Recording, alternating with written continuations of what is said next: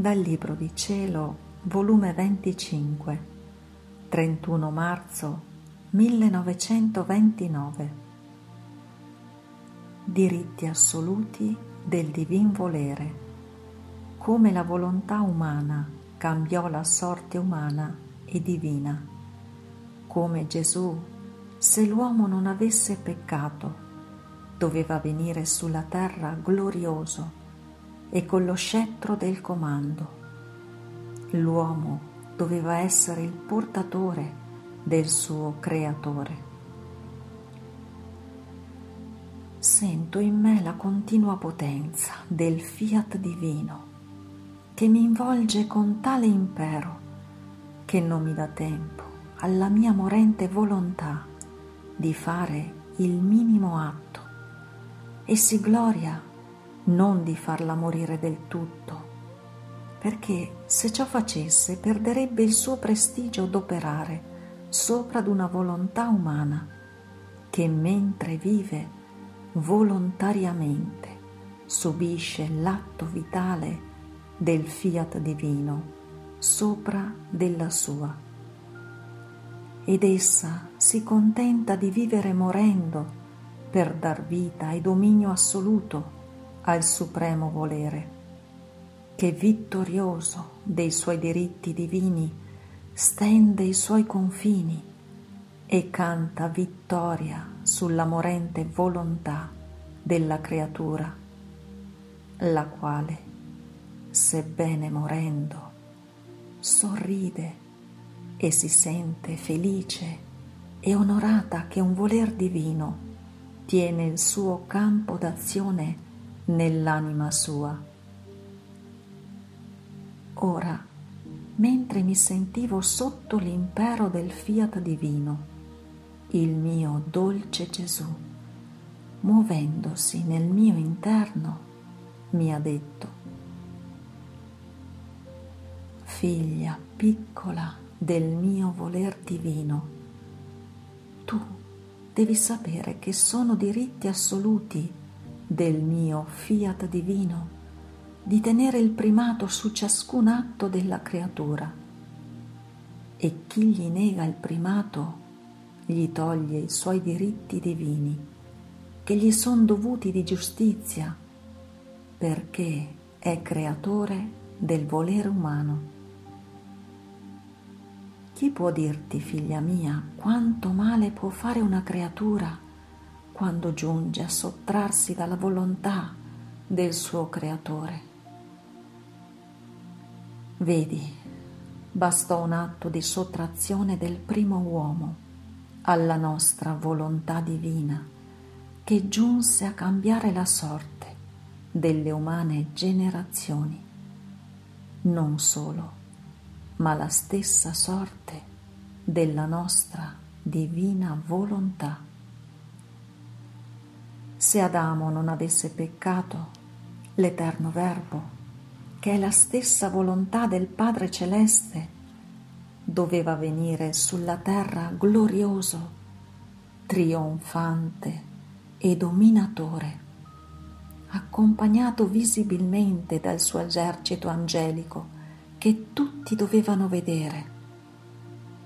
E con lo splendore della sua gloria doveva affascinare tutti e attirare tutti a sé con la sua bellezza, coronato da re e con lo scettro del comando, per essere re a capo dell'umana famiglia, in modo da darle il grande onore di poter dire teniamo un re, uomo e Dio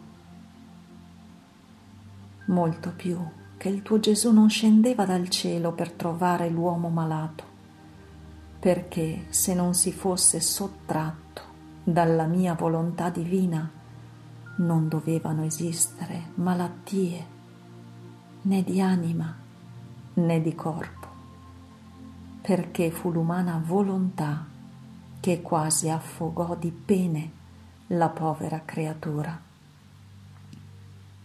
Il fiat era intangibile d'ogni pena e tale doveva essere l'uomo Quindi io dovevo venire a trovare l'uomo felice, santo e con la pienezza dei beni con cui l'avevo creato. Invece, perché volle fare la sua volontà, cambiò la nostra sorte. E siccome era decretato che io dovevo scendere sulla terra, e quando la divinità decreta non c'è chi la sposta, solo cambia il modo e aspetto, ma vi scesi, ma sotto spoglie umilissime, povero, senza nessun apparato di gloria, sofferente e piangendo. e carico di tutte le miserie e pene dell'uomo.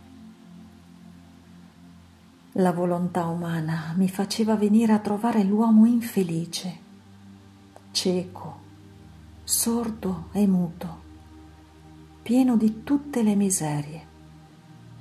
Ed io, per guarirlo, li dovevo prendere sopra di me e per non incuter loro spavento dovevo mostrarmi come uno di loro per affratellarli con me e dar loro le medicine e i rimedi che ci volevano. Sicché l'umano volere tiene la potenza di rendersi felice o infelice, santo o peccatore, sano o malato. Vedi dunque, se l'anima si decide di fare sempre, sempre la mia divina volontà e di vivere in essa, cambierà la sua sorte e la mia divina volontà si slancerà sopra la creatura, la farà sua preda e dandole il bacio della creazione cambierà aspetto e modo e stringendola al suo seno le dirà, mettiamo tutti da parte, per te e per me sono ritornati i primi tempi della creazione. Tutto sarà felicità tra te e me. Vivrai in casa nostra come figlia nostra nell'abbondanza dei beni del tuo Creatore.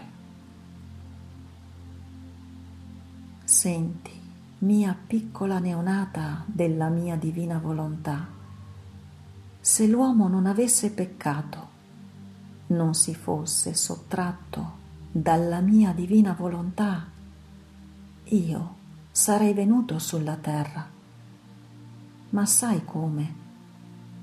pieno di maestà, come quando risuscitai dalla morte, che sebbene avessi la mia umanità simile all'uomo, unita all'eterno Verbo, ma con quale diversità la mia umanità risuscitata era glorificata, vestita di luce, non soggetta né a patire né a morire. Invece la mia umanità, prima di morire, era soggetta, sebbene volontariamente, a tutte le pene. Anzi, fui l'uomo dei dolori. E siccome l'uomo aveva ancora gli occhi abbacinati dall'umano volere e quindi ancora malato, pochi furono quelli che mi videro risuscitato, che servì per confermare la mia risurrezione. Quindi me ne salì al cielo per dare il tempo all'uomo di prendere i rimedi e le medicine affinché guarisse e si disponesse a conoscere la mia divina volontà per vivere non della sua, ma della mia. E così potrò farmi vedere pieno di maestà e di gloria in mezzo ai figli del mio regno. Perciò la mia resurrezione è la conferma del fiat voluntas tua, come in cielo, così in terra. Dopo un sì lungo dolore sofferto dalla mia divina volontà per tanti secoli, di non tenere il suo regno sulla terra, il suo assoluto dominio, era giusto che la mia umanità mettesse in salvo i suoi diritti divini e realizzasse il mio e il suo scopo primiero di formare il suo regno in mezzo alle creature. Oltre di ciò, tu devi sapere per maggiormente confermarti come la volontà umana cambiò la sorte sua e quella della divina volontà a suo riguardo. In tutta la storia del mondo, due solo hanno vissuto di volontà divina, senza mai fare la loro, e fu la sovrana regina ed io. E la distanza, la diversità tra noi e le altre creature è infinita, tanto che neppure i nostri corpi rimasero sulla terra erano serviti come reggia al fiat divino ed esso si sentiva inseparabile dai nostri corpi e perciò reclamò e con la sua forza imperante rapì i nostri corpi insieme con le anime nostre nella sua patria celeste. E il perché di tutto ciò?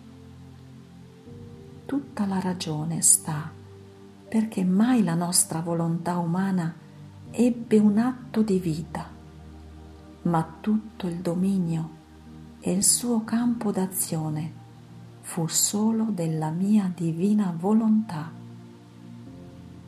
La sua potenza è infinita, il suo amore è insuperabile.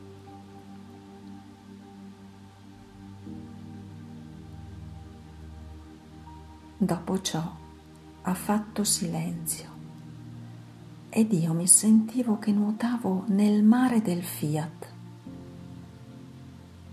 Oh, quante cose comprendevo.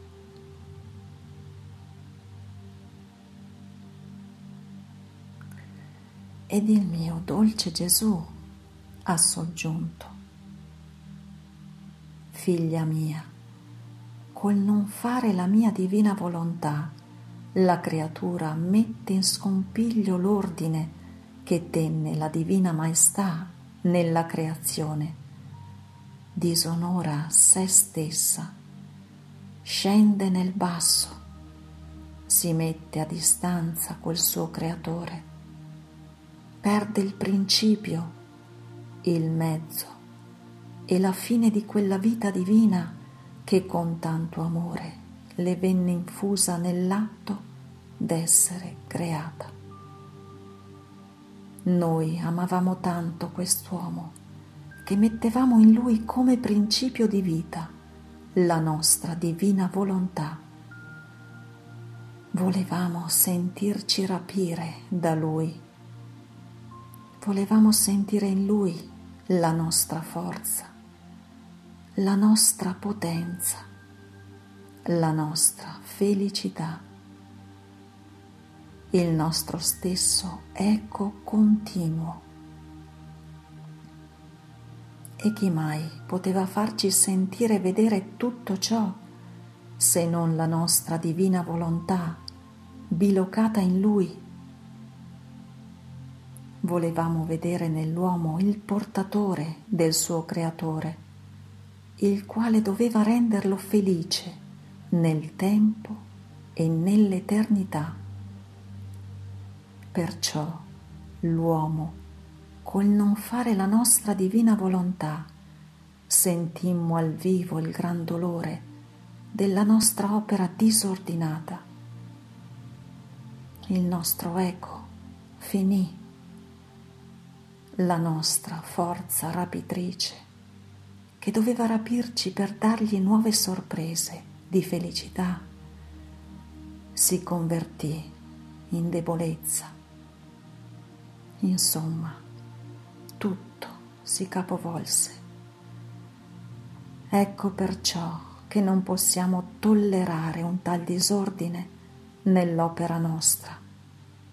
E se tanto detto sul mio fiat divino è proprio questo lo scopo, che vogliamo mettere l'uomo nell'ordine affinché ritorni sui primi passi della sua creazione e scorrendo in lui l'umore vitale del nostro volere, forma di nuovo il nostro portatore, la nostra reggia sulla terra, la sua e la nostra felicità.